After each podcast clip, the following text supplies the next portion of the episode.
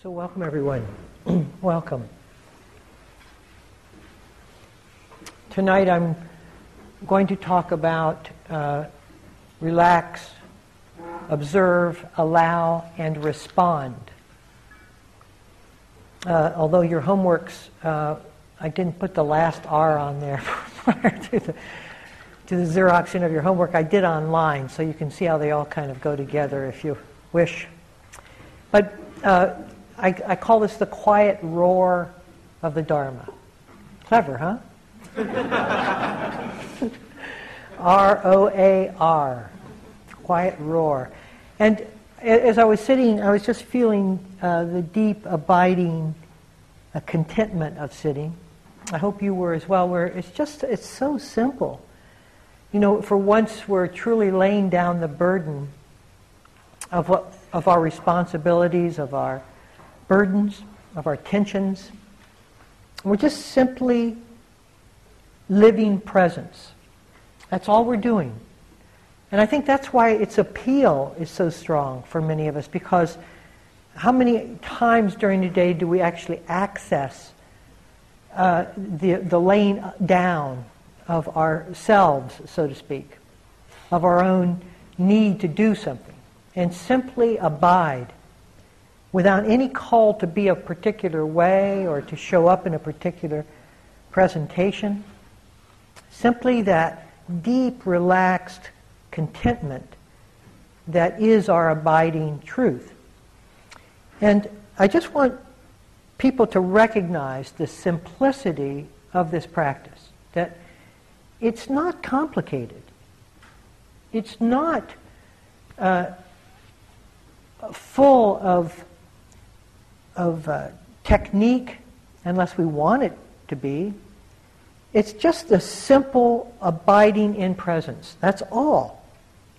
I was uh, a monk in Thailand and staying at a monastery that was fairly well known, so often traveling uh, monks would stop in that monastery and stay there. And there was a, a Tibetan monk who uh, was residing there, and he came over to my little hut to see me, and we had some tea together. And so I asked him what kind of practice, what he what he did uh, for practice, and uh, he started telling me uh, the incredible practices he was doing, uh, numerous mantras and uh, offerings of gratitude and and resuscita- reciting, uh, imaging, and I mean, it was. It took about a half an hour for him to tell me everything, and I, I was genuinely impressed that anybody could do all those things. And then he asked me, he says, "And, what do you do?" And I, I was caught off guard because I really didn't, I, I didn't have a comeback that was anywhere near equivalent, right? And so I said, you know, I, I try to see things the way they are, period. and he didn't, he looked at me like I was some kind of, like, what, what, what practice is that? And this is not a judgment about what he was doing at all, I'm sure it has complete relevance for the, his lineage, for his tradition, and within the circumstances of his practice. But I was so relieved that I could say it in a sentence. Because somehow the essence of the practice has to be that simple. Anything that we do that makes it more complex you can be assured you are distancing yourself from the very truth that the practice is meant to convey. Because when you take yourself out of the equation of your practice, it's very simple. It's the sense of me and all of my needs and trying to figure out all the different ways I should progress and move and grow that makes it so, seem so complex and, and difficult. Now, these words relax, observe, allow, and respond, I want us to sort of posture, bring the physical and mental posture of these words as I speak into the room with you. So that you really get a sense of how the practice lines up. These words are chosen very specifically and very carefully so that they don't create a self-enhancing practice. Oftentimes, no matter where we are on the journey, there are times of, of turmoil, of questioning, of doubt, of suspicion that we're not doing it correct, of correctly, and a confusion to that, where we're caught up in a state of mind and we're, we're sort of just can't quite figure out what direction we're headed or why we're even doing anything at all. And what I would suggest is to use these four words as guidelines to addressing every difficulty in practice you ever have. Select the one that feels like it's the most comfortable fit given the problem that arises. Relax. Observe. allow, and respond. There's no struggle in any of those words. There is a laying down of the burden, not a picking up of more contentiousness. Where do we feel any conflict or control in those words? Where is the the need to act on our behalf, the need to obstruct or defend or pretend or imagine, the need to be ambitious in our effort, the need to strive to gain or acquire.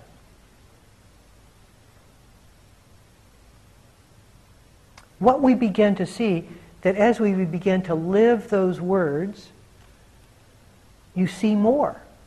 Those words enhance the ability to see. And the equation comes to mind okay, so the less I do, the more I see. The more I do, the less I see, but the more accomplished I feel.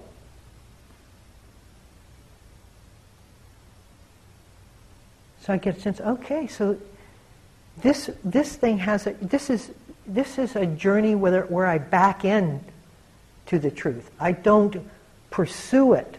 I don't lean into it. I have to let this thing find me. It takes us out of the equation of our own practice. Now you can see why I made this a fundamental talk, a foundation. Because if you look at how much time we spend doing just the opposite, in our sitting meditation, you'll see how off centered we are from the true meaning and direction it is supposed to take. So I'd like to just go through these words if I can. And just, again, as I begin to speak about them, see if you can posture, physically and mentally, posture these words into your system as you're listening.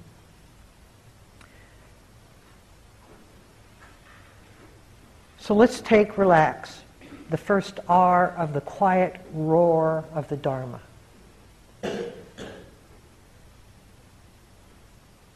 Now it's interesting that we know the word, but we only allow ourselves to go so far into relaxation before we halt the process. We're not sure we trust that word. In fact, what you'll find in each of these words is a limitation or a doubt associated with it. You'll feel it. And you'll break, put on the brakes uh, for that word. Because if you go back and listen to the talk on surrender, and you listen to the talk on faith, you'll find that these words, each of them, are activities of surrender and faith. So there's an arresting quality, a defensiveness that comes up when we begin to relax. Because what happens when we relax is that we have to drop our guard because keeping our guard up is attention, is a sense of self-protection. The reason we feel ourselves so strongly is because of the defenses that we have created that separates ourselves from the rest of the world. And that's how we know ourselves from the rest of the world because we boundaried ourselves from the rest of the world. So when we relax in truth, the tension that we have formed the boundary with, we come to that place where we can let go of it, but I don't know if I trust it, do we? See, it's always the same. There's always, often, not always, a fear element that arises in relationship to moving with any word that takes the control away from me, and eventually will bring fear of that complete loss of control. But relaxation is such a friendly word. I mean, we go on vacation to relax. That's what we do supposedly in our off time. It's such a welcoming word. I love the place where I grip the armchair because I'm sliding off somewhere that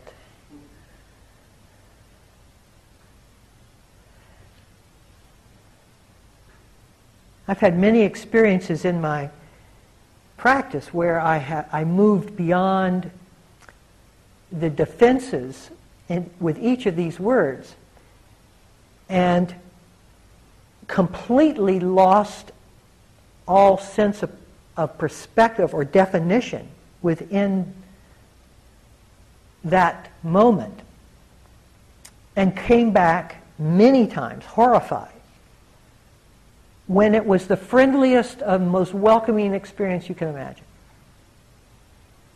I simply didn't trust it. I didn't trust that it could be safe.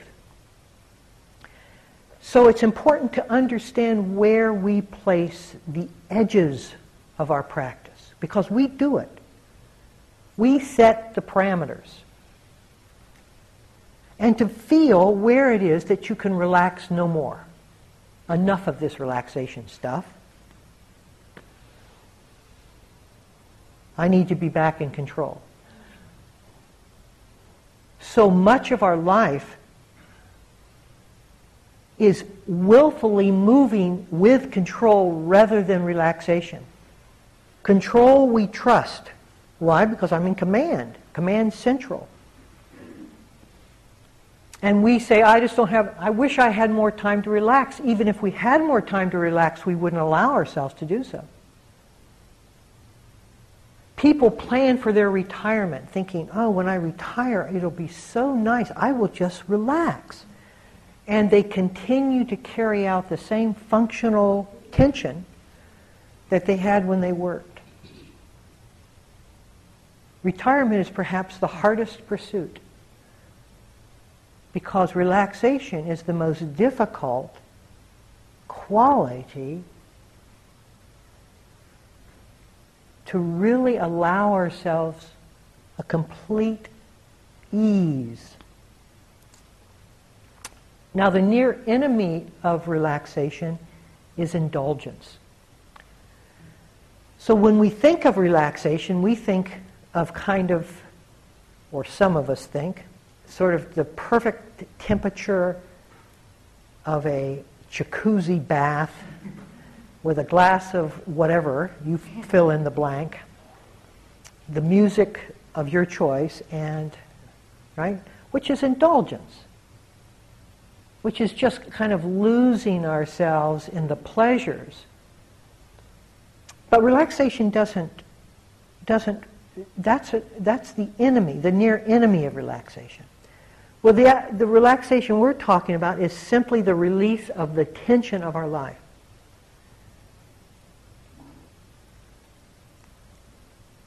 It's both physical and it's psychic. There's a psychic relaxation. the way I'm teaching breath in the first beginning class that we had last night, I say, go to your breath.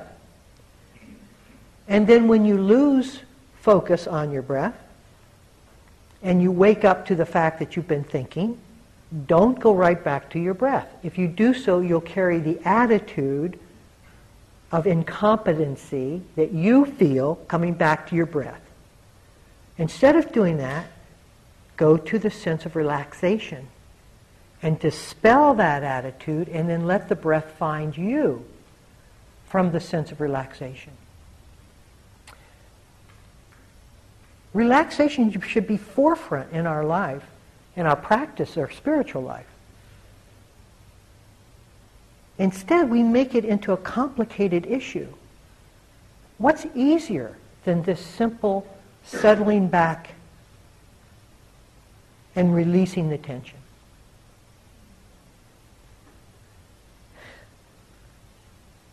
So does relaxation mean the loss of awareness? It does if we mean indulgence. But actually, it's the enhancing of the ability to be aware because what confiscates that ability is tension. Where we're tense, we're not aware at all. We're struggling. And where we're struggling, we're trying to get something or, or we're fantasizing something or desiring something or resisting something that blocks the awareness entirely. But true relaxation, since it's the easing of those very boundaries, makes us perforated, porous, so that light pours in and awareness is extraordinarily accessible.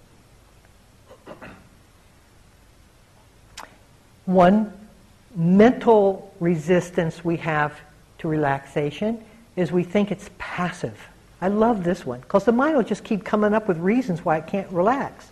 I don't have time to relax. That's the most common.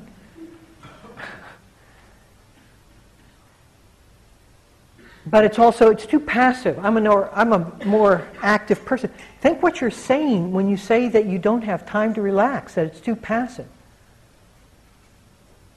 I said, if I could just tape what you just said and play it back to you, I, Is it really passivity? When we're conscious, when we allow our do, ourselves to do the very thing that allows conscious consciousness to flourish. It's as if we're saying that the best activity is one when I'm unconscious. And so I can step on people's feet and not care. Relaxation is conscious living. Is it being lazy? This is another one. You know, I, if I'm relaxed, I, my mother would say, you know, I knew you'd never be a, worth anything.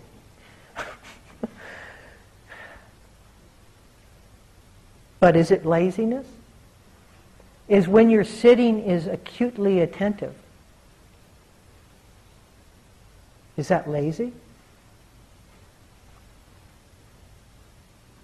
In fact, you, you feel more alive in that moment of awareness. It's anything but lazy. It is the complete opposite of whatever we mean by the word lazy, no matter what definition we put on it. When you feel that sense of presence.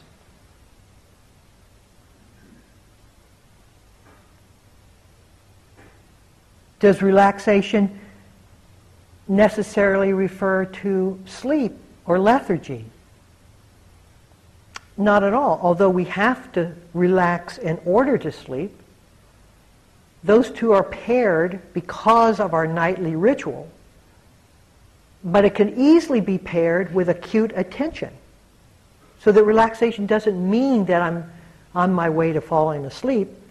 That's just the conditioned reference we give it because that's what we do at night.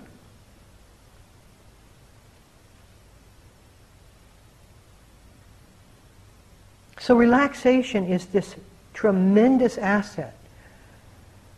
But it seems so, okay, next, what's the next one? Come on, you're, we got three more to get to. Let's move on here. I mean, well, I know what relaxation is.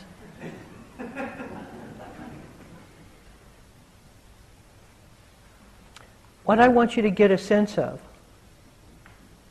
is how I'm asking you to be receptive in body and mind. Through all of these words, there is a receptivity.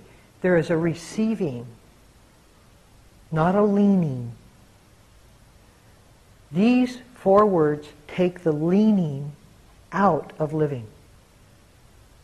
If you're relaxed, you're not leaning into anything. You're simply receptive, available.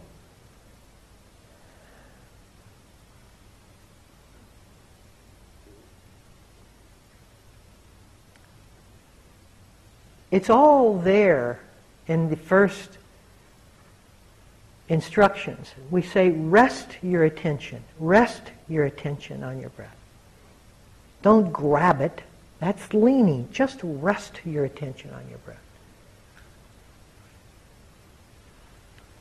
Okay, so the second word is observe. Now let me go to the near enemy of observe right away because we need to clear this up. The near enemy of observe, which is just awareness, just letting awareness see what's there, is opinionation. And all of opinionation's subtle derivatives like judgment and condemnation and all of that that's in the background of what we're observing. But that's not the observation itself. The observation itself doesn't contain that. We add that. That's an addition to the observation. That's what our mind does within the observation. It comments about it.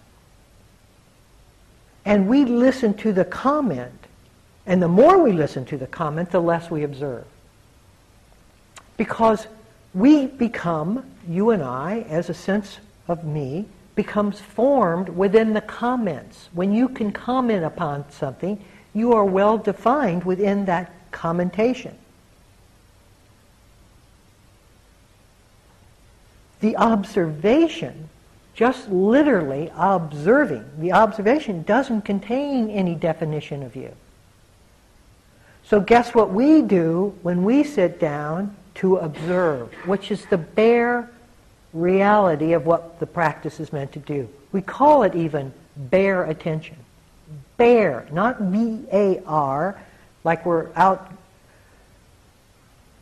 you know, ravaging the forest. This is B-A-R-E, which means without anything.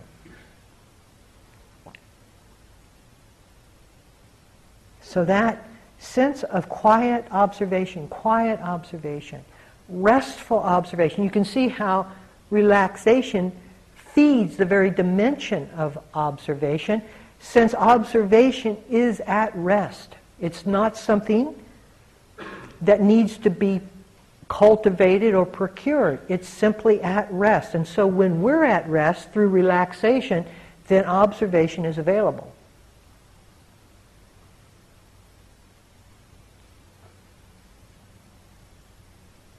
So it's very important to understand that the awareness that is the presence, that is the observation, is different than the mind that comments upon it.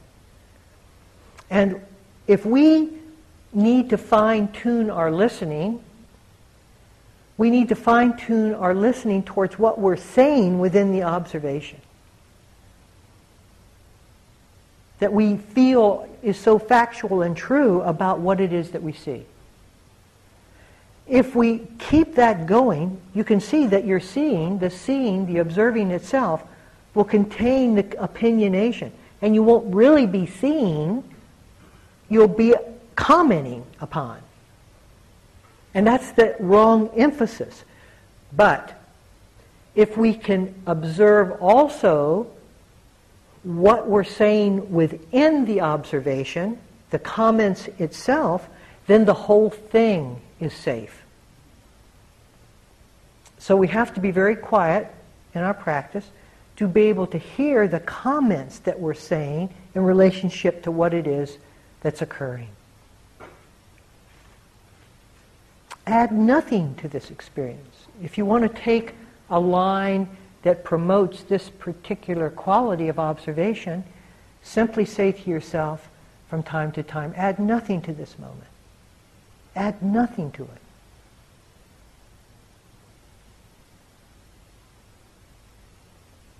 The area of fear comes in in observation because in observation, again, we don't feel protected. We feel protected in our comments, in our defensiveness, and how we line up to what we see, but we don't feel within the scene any defense mechanism at all working. It's just coming at us. And so oftentimes we harbor a sense of very quiet noise in the background so that we'll have the ground of our own position to take in relationship to whatever it is we're observing to make sure whatever it is that we are observing doesn't become too frightening. And that's what the comments often signify, is how you're going to handle what it is that you're seeing if it gets more intense.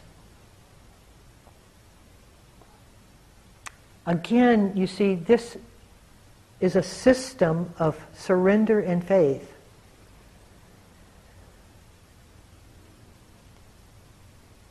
I hope by now you've realized that. That this is not a product of your own making.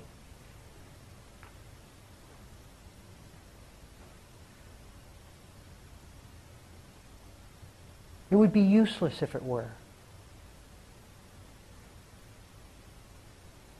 Or I will say it would have limited use. It would have no spiritual use, but it may have some personal use for you.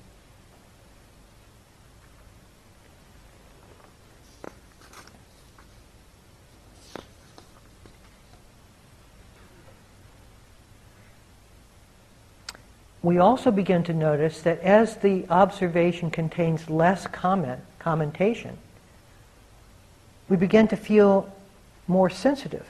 We begin to feel more refined sensitivity.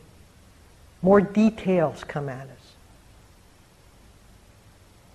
And the awareness grows proportional to our quietude because the comments are no longer directing the observation. The observation isn't coming from a position, it comes from 360. It's like seeing is seeing us. Rather than we're seeing something, we're being seen.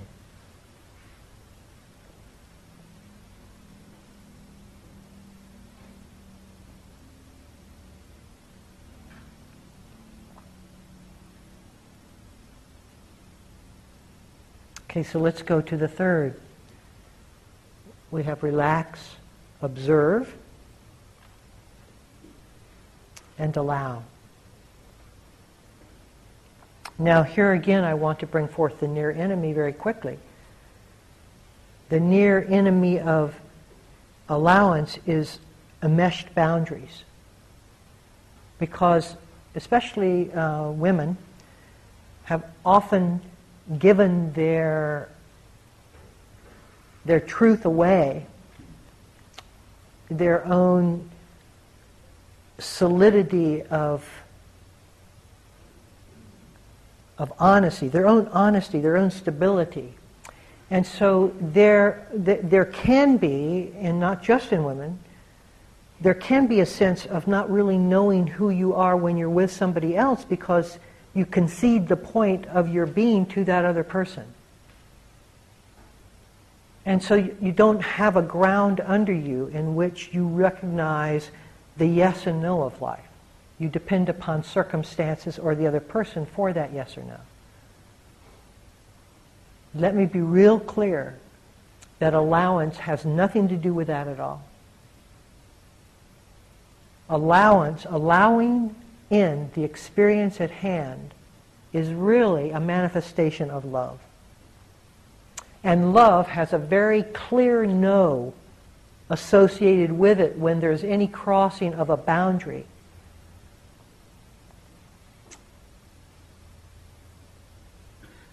Right? So the practice of that, the willingness to speak and say that no, and say, no, no, that's not okay that you're doing that is not outside the allowance that we are talking about now.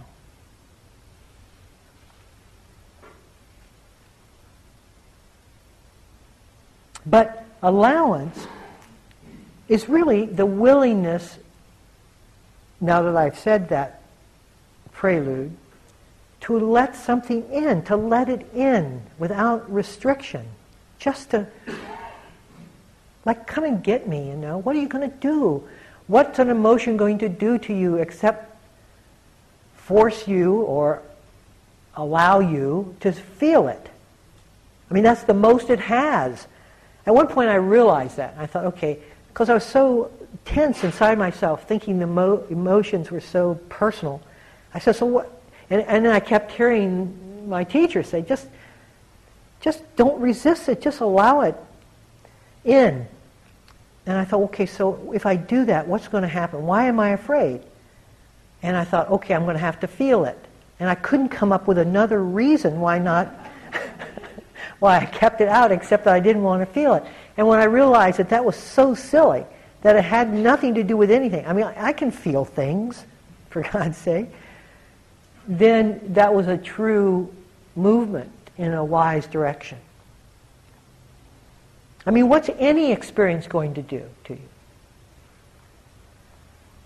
It's not always going to be pleasant. But the capacity to hold the experience is within us all. And as we begin to move into our practice and we begin to see that the fluidity, that there's a fluid quality to awareness, that it isn't stuck, it's not frozen, it's not like it's something has to ram itself in. It just has this beautiful water-like quality that it absorbs and surrounds each thing. And that the hardness that I drive or try to drive things into it, like this determination, I'm going to force myself to look at this, it has nothing at all to do with the allowance that we're talking about. That's hardness. It's fixed. It's like two objects battling one another for attention. That's not what this is about. This is the willingness just to experience, just to drop our argument towards experience. Let it in. Give it space. Isn't that the act of kindness itself?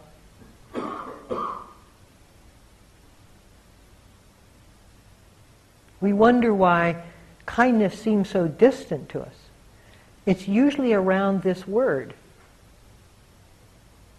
We feel so shaped and defined that for us to allow something is a force of effort.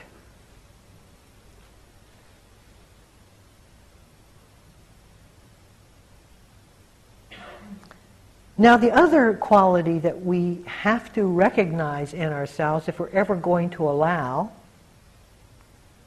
our internal world to be completely released to be what it is, listen carefully, is that there's nothing wrong with us.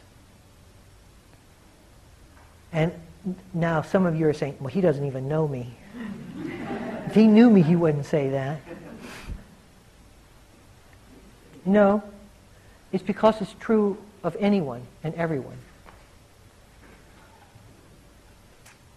See, from our, the content of our life, there's a lot wrong with you because content is limited. If you're this way, then you have only, then you can't be that. And so you're always one side or the other of, on the road.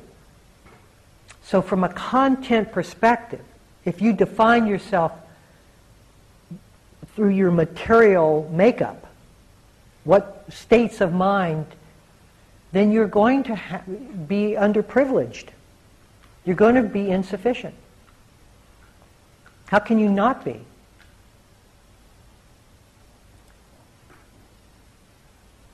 But here I would suggest, I'm going to give you a couple of questions that reframe the issue of allowance. And I hope people are working with this quality as I speak, even if you think it's like base, so basic Dharma. I mean, why doesn't he get to something? Where are you if you think that? I'm talking about non-separation. If you think that's basic, well then I should be listening to you.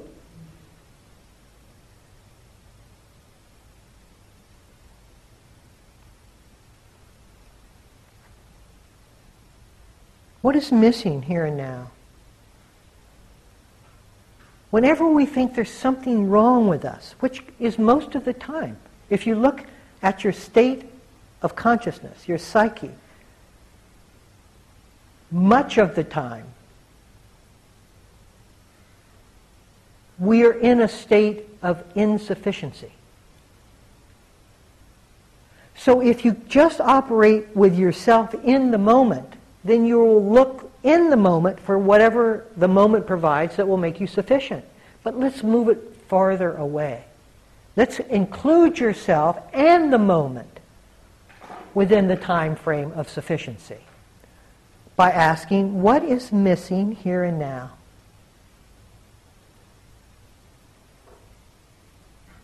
Because the here and now is broader than just my presence in the here and now, isn't it? So my presence can't just be around the sense of me, it has to expand. And when it expands, you will find sufficiency, guaranteed. It's only when we narrowly look at the content of me in the here and now that I'm insufficient. In fact, I don't even think I'm sufficient enough to be here. I'm a mistake here that context of looking at ourselves from a very limited perspective of what the here and now contains. And that we are attempting to get into the here and now as if we were, could ever be anywhere else.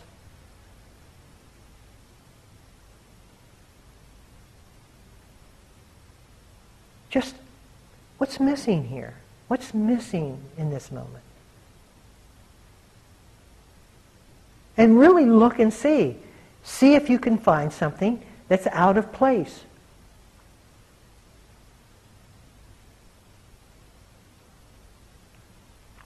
Or you can frame it this way How is this moment insufficient? Well, it's too hot. No, you're too hot. The moment is completely sufficiently temperatured.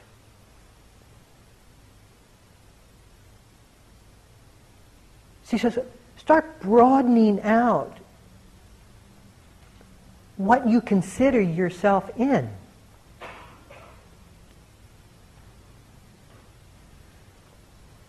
Don't rope yourself off from everything. Let your questions be as big as the presence that's here.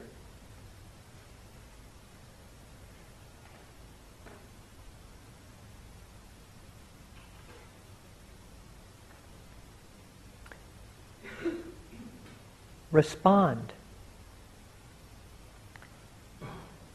Relax, observe, allow, and respond. For years I've talked about relax, observe, and allow. And I thought, it's crazy. Where's the activity? No wonder people think this is a passive. The response brings back the action. But here's the point it is not from you, it is within the moment that response occurs. As we allow the moment to be held in this greater sense, then actions will arise within that moment that will be completely appropriate to what is being observed in that clear, comprehensive way that presence is. So responding can't happen without observation. without allowance and without a deep sense of relaxation. And then there is this natural, organic really, movement as a part of the whole of what's occurring. Some of you may have experienced that because it's not mystical in, in some mysterious way or esoteric.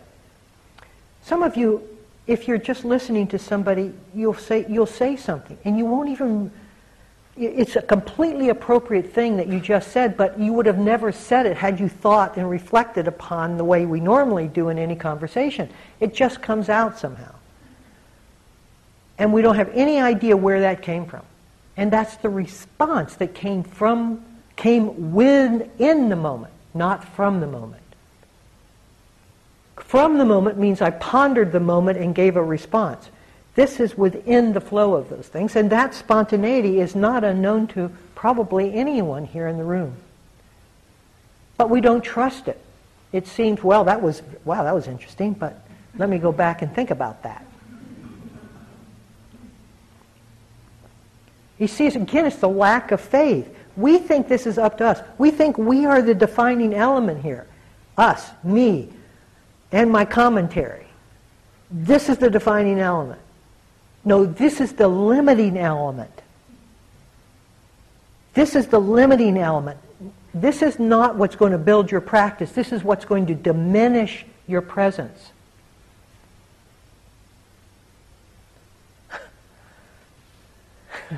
I'm trying to.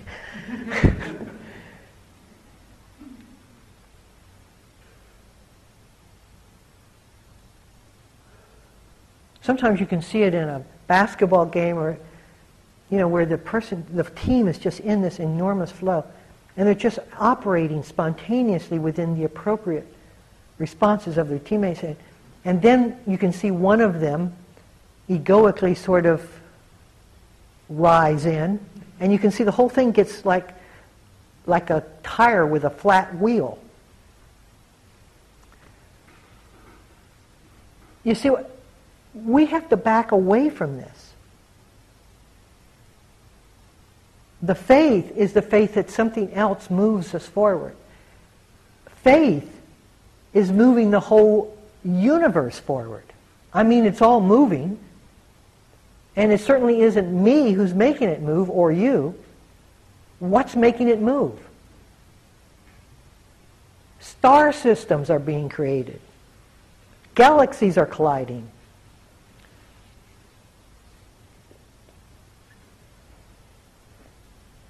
to turn ourselves over to something we sense but can never prove because proof requires an objective form and this will not be an objective form. That's why it's it's dismissed by scientists or anyone else who are just looking for the objective proof of something. It will be dismissed but we sense it and we know it. We sense it and we know it. And all relax, observe, allow, and response ever was or ever meant to do, which covers our complete spiritual practice from A to Z, was an activity of faith. That's all we ever do. That's all spiritual practice was ever meant to do, was to take us so that we see that we're a hindrance, not a help, and to release the tendencies to re- reassert ourselves moment after moment in some kind of spiritual direction. And we see that. And most of us have to play bumper cars for much of our spiritual practice as we bruise ourselves into the learning about that fact and abiding within it.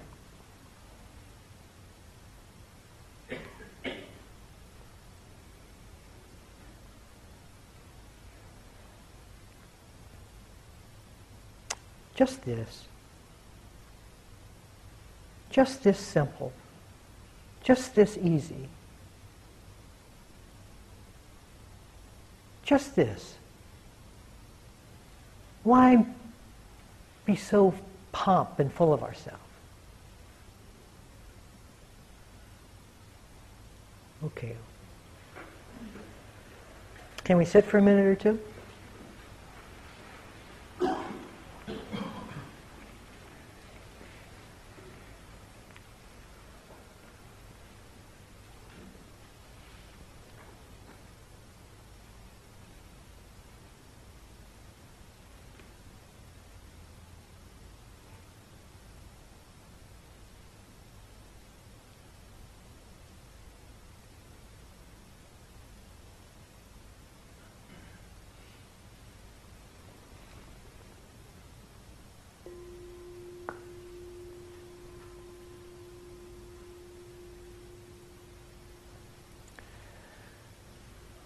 Okay, if there are any comments or questions?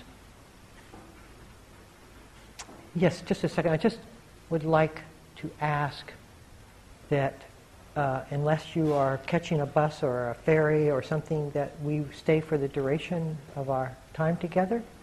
It's very distracting, at least it is for me as a, as a, as a speaker, to see people get up and move and just, if we just settle just it allows a different sense of community. Okay, yes, sir. Um, while you were talking about observing, yes. Um, you said instead of us seeing something, we are being seen. Yes. And was that S E E N or S E E I N G? Could you say more about that? Yes, the question is uh, when I mentioned about observation, that at some point you realize you are being seen rather than you are seeing. And that's a crucial uh, moment in practice that comes to many, many people, everyone if they practice sincerely, in which the sense of you being the, uh, you know, the, the center of the process of observation and looking uh, and that you're creating the very scene that you are uh, attributing to the awareness, uh, switches. At which time you realize that you are not the uh, maker of this seeing, rather, you're one of the things that's being seen by some, by, I mean, I'm not going to put any word on it, but seeing is life itself. Life is seeing itself. That's what's happening in our meditation, is that life is seeing itself. We are conduits for life to see itself. And many people can have mystical experiences actually switch that figure ground around so that they realize that my God, this isn't coming from me. It's really amazing. When you experience it, it's like it's like the bottom of your world just fell out. And not in a dramatic or awful sense, but like, oh my God. I mean, it's all coming in this way instead of going out this way, you see? And that disorientation gets regrouped so, and a, a tremendous hole in the ego is blasted so that it's not, never assumes the center position anymore because it realizes it's not. It's, just, it's, it's been seen. And so, but what leads to that, and I don't want to get too much into the experience of it, but what leads to that are these four words because in each of these four words, the sense of you is diminishing as the seeing increases. And at some point, it, the veil gets so thin that the seeing is reversed in your seeing. Do you see? Or do you not see?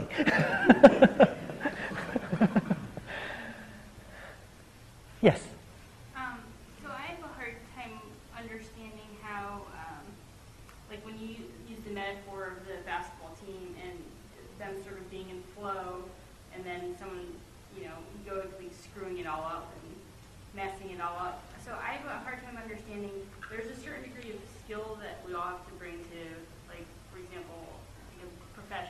medical provider and I need to have a certain amount of medical knowledge in order to not do something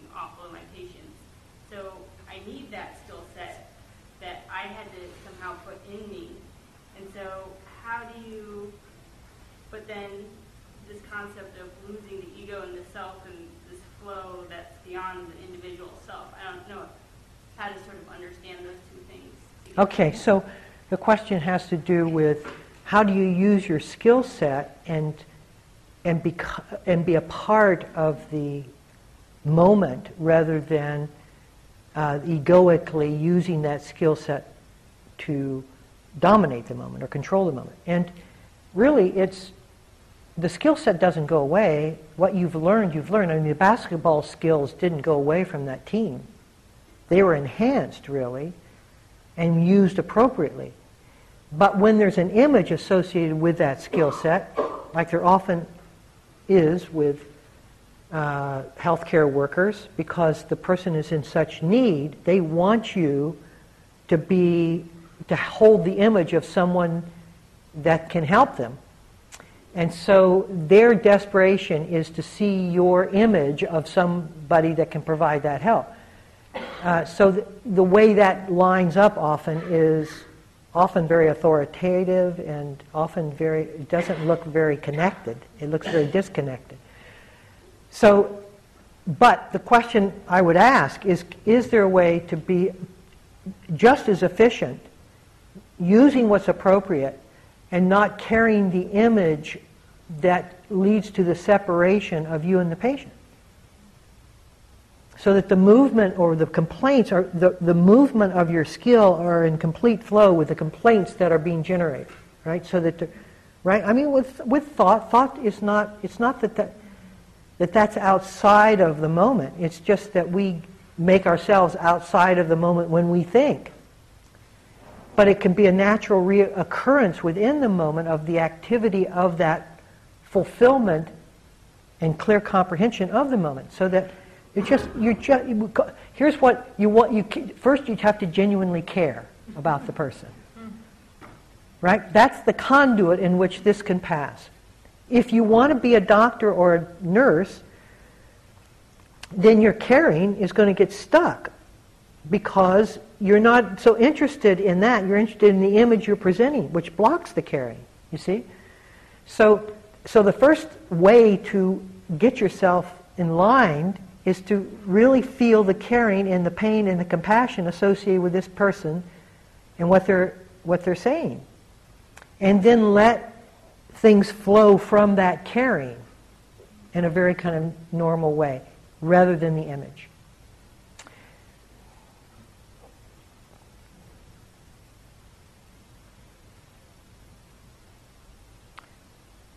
Rachel. Yeah.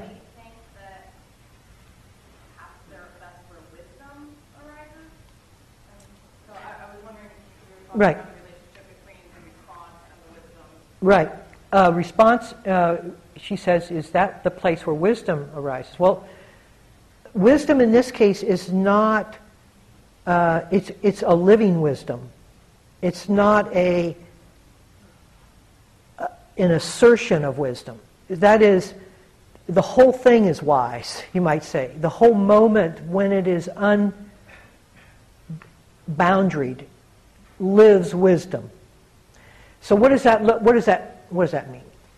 That means that uh, you know if I see that a response is needed and I sit back and think what's the wise thing to do, there's that kind of reflective, but it's also a drawback from the very spontaneity that the moment is asking I will certainly come up with probably some kind of wise thing to say or do, but it'll be just a little bit non-spontaneous, a little bit off. And but people might say, "Oh, that was wise." I think it was just felt a little weird, but that's okay.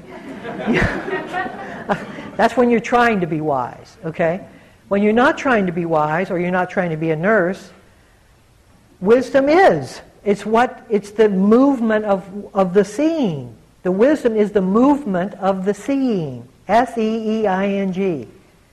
It's the movement of the seeing. Doesn't that make sense?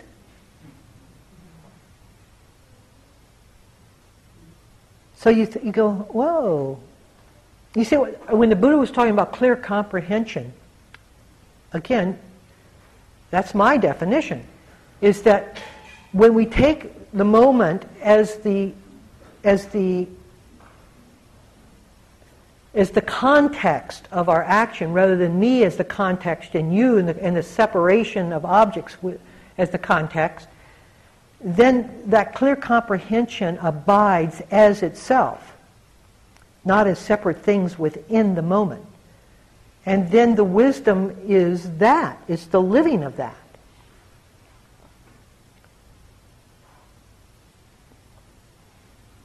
I've learned to shut up. It's taken me a while. I keep thinking, okay, so they're looking like they don't understand. And I also realize that I cannot add anything more than what I said to satisfy that quizzical look. So I have learned to shut up. This is where I'm learning.